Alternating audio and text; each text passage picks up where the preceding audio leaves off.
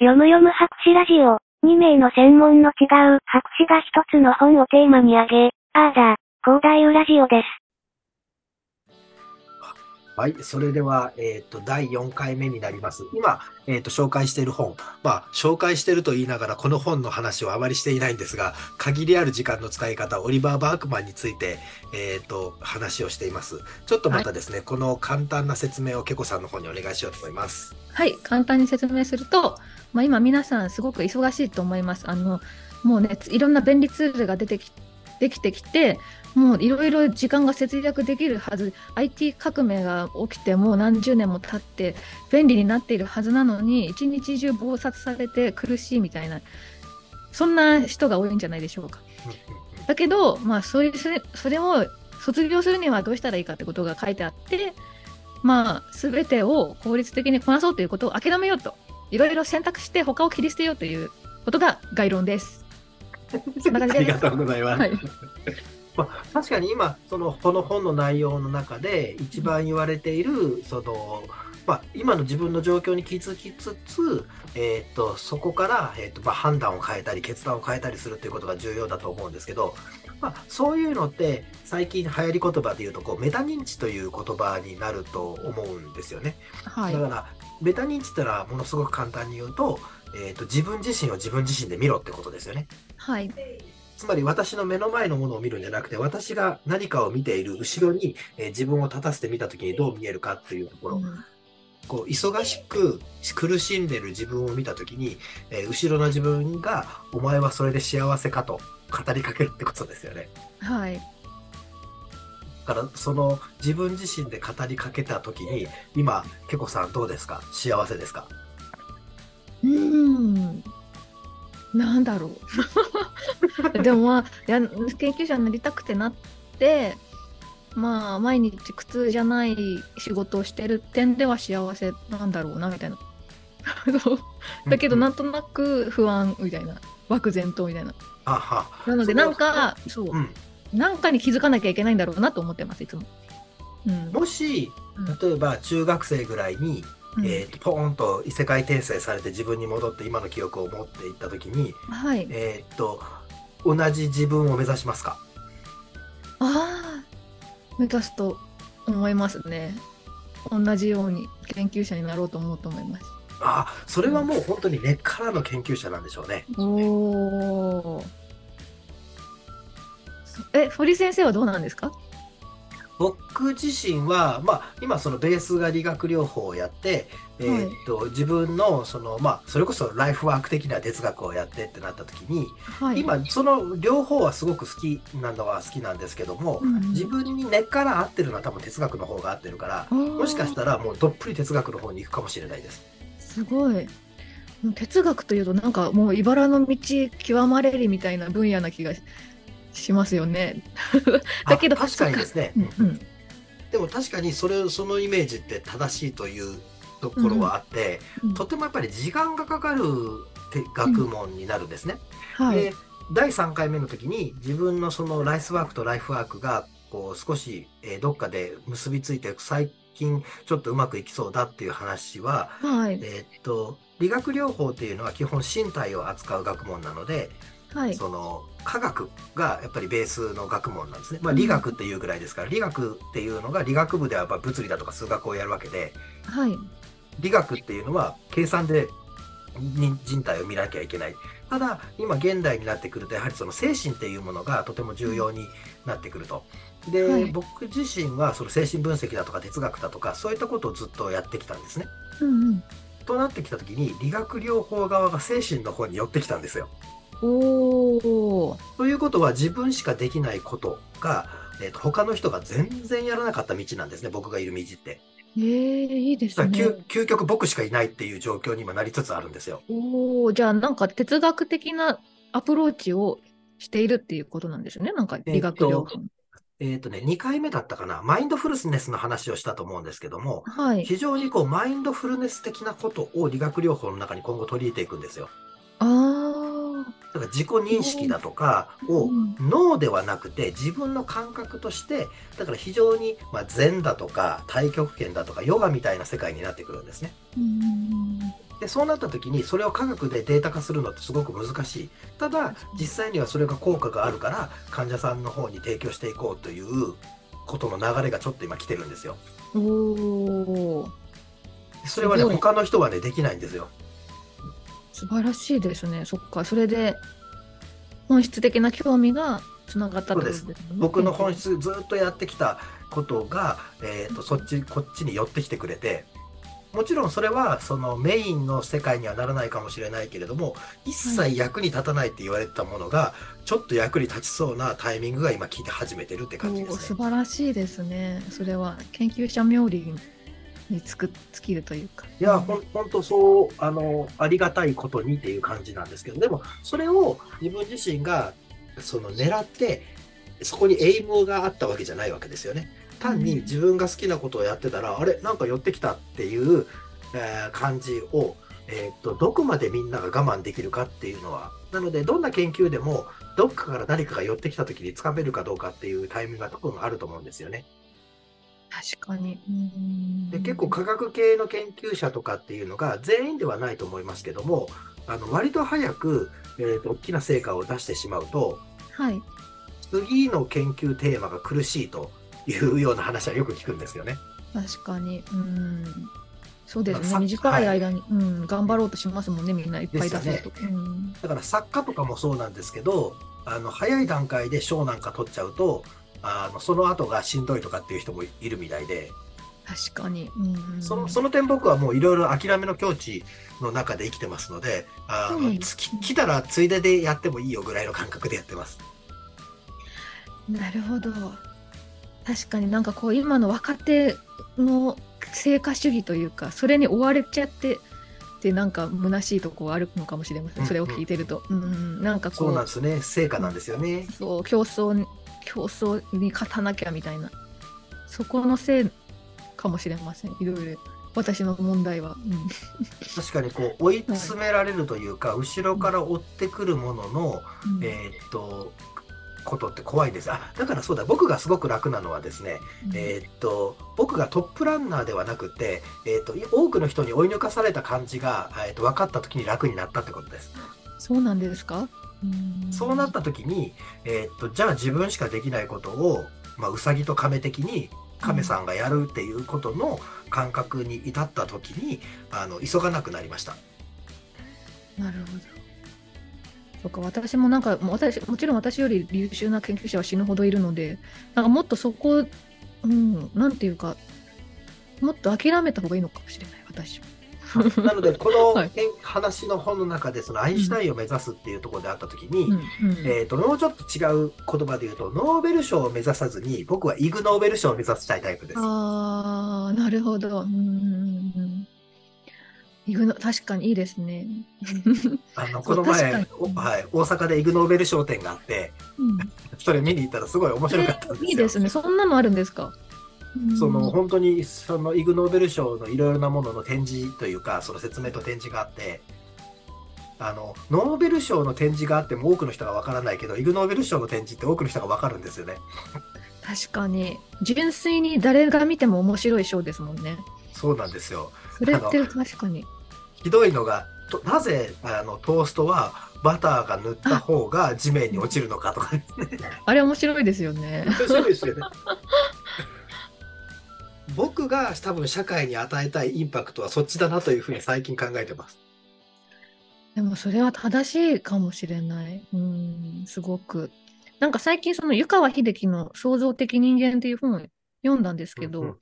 うん、もうめちゃくちゃもう物理が、あ、まあ、いぐ、あの、その時代は今からはもう何十年か前だから、今の最先端とは違うとは思うんですけど、うんうんうん、なんかもう今物理は抽象化しすぎてしまって、なんかもう直感とかけ離れたところにあってそれはなんか果たしてなんていうか本当の物理の真理と言えるのだろうかみたいな。まあまあそうそう概略はそういうことが書いてあって。確かになとすごい。なんか細かいとこをすっごいぐちゃぐちゃぐちゃぐちゃやって細かいことを専門家が分かる。すごい深いところでちょっと分かるみたいなそういう生活をちょっとしちゃってるなって思ってて。そういうイグネオベル賞みたいに誰が見てもああなるほど面白いっていうそういうのが大切なんだろうなっていうのをちょっと私思っていて、だから堀先生がなんか諦めたようなことを言いつつ、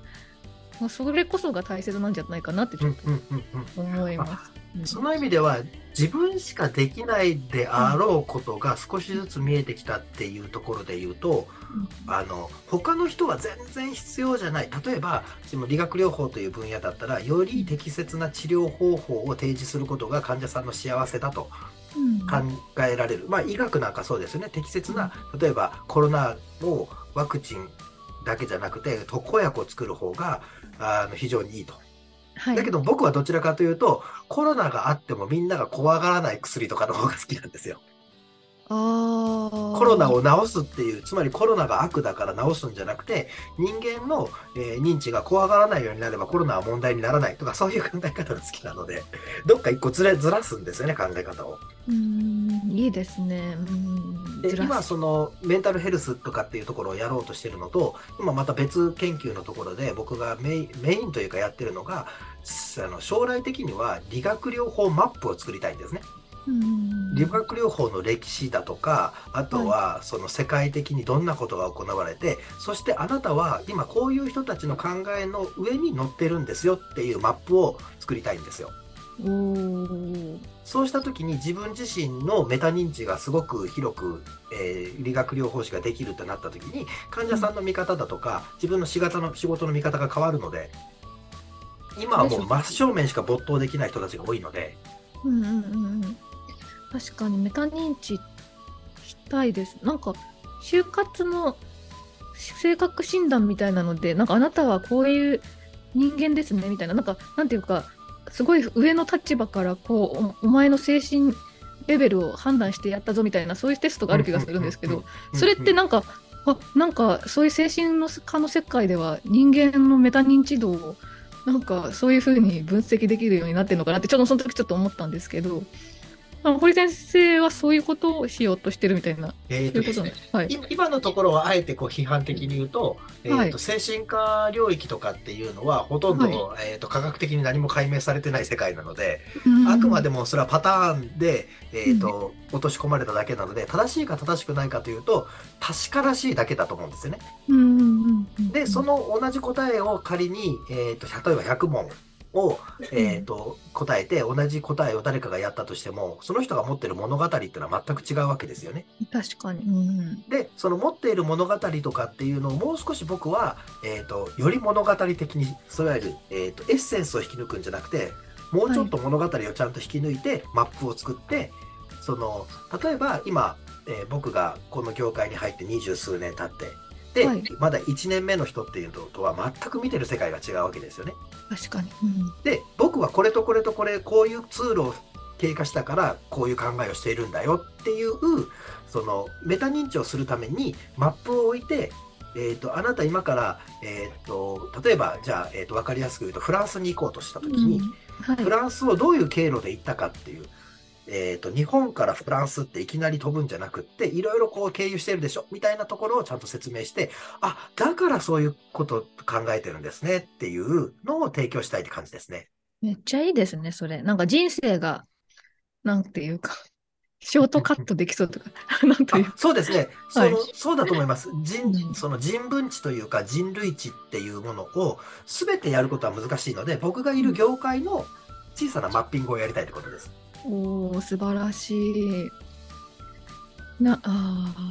いいですね。なんかこう恋愛とかもみんな違う経験をするわけですけど、なんか結局恋愛観って、はい、あなんか共通した恋愛観を持ったりするじゃないですか、こういう時はこうするべきだみたいな、なんかこういう こういう時はこういう空気だみたいな。なんかそれもなんかこう私がこう恋愛を経験する前に知りたかったなって思うんですけど、まあ、まあでも経験するしかないっていうところありますけど。まあ、あえてね、その恋愛の部分は、あの例えばこう、おっさん的に言うと、その経験が自分を強くするっていう形になると思うんですけど、はい、その仕事においては、やっぱりその正しい成果を出さなければいけないっていうそのある種その啓発的な部分があるわけですよね。そっかそうか仕事の面でってことですね。はい、で特にかあの医療っていうのは人の命に関わってくることもなるしその、はい、今の保険医療制度ってベテランがやろうと新人がやろうと同じ値段なんですよ。おということは病院は新人を置いて新人に治療させた方がコストが安く上がるんですよね。確かに、うんうん、でそういった裏事情を話した時にえ私の健康って守られてないのとかになるわけですよ。確かに確かに。うんうんだけれども、適切な、えーと、指導と適切なそういったマッピングというものがあれば、あのえー、と100点は無理だとしても、せめて60点、70点の医療が提供できるっていうのがベーシックに持ってこれるなというふうに考えてるんです。すごい、いいですね。なんかそれ、確立したらいろんな業界に適用できそうですね。あそれを、はい、今年から、あのもうずっとそれ4、5、6年やってるんですけど、やっとちょっと形ができそうな、あのところに今来ました。おお、面白そう。すいません、なんかね、全然限りある時間の使い方をむしろもっともっと忙しくしそうな話になってきてよ。あ、そっか。でも、あれですもんね、はか研究指導とかにも絶対関係してきそうで、もうめっちゃいいそうですね、そうですね。はい、なので、その人文知というものと、えっ、ー、と、科学知というもののバランスが、僕自身はすごく重要だなと思ってます。はい、だから哲学系の人間も例えばその統計ができるとかですね、うんうん、そういったものをやっぱりあの進まなきゃいけないし科学系の人もどちらかというと哲学とかそっちの方の文章を読んでいくとかっていうことにもあの参加してもらえるとあのメタ認知がしやすくなるんじゃないかなと思います。そうですね。なんか結構哲学の話好きなんですけどなんかあんまり、ね、ちょっと私は本当は科学全振りしなきゃいけないのかなって思ってたんですけどやっぱ大切なんだなってちょっと今の話聞いて思いました。そうですね。なので、うん、科学と哲学っていうのを、うん、えー、っと仮に2つあの相反するものだと男性と女性に女性相反するっておかしいですけど男性と女性とした時に片方が半円片方が半円。それでやっと一つの円ができるっていう考え方を僕はしてます。うん。お素敵ですね。確かに。その方が豊かなね、そうですねお。お互いに敵対するものではなくて、お互いは融合するものなので、まあ、まさにね、我々の専門分野って、あの、対極的な位置にいるので。確かに。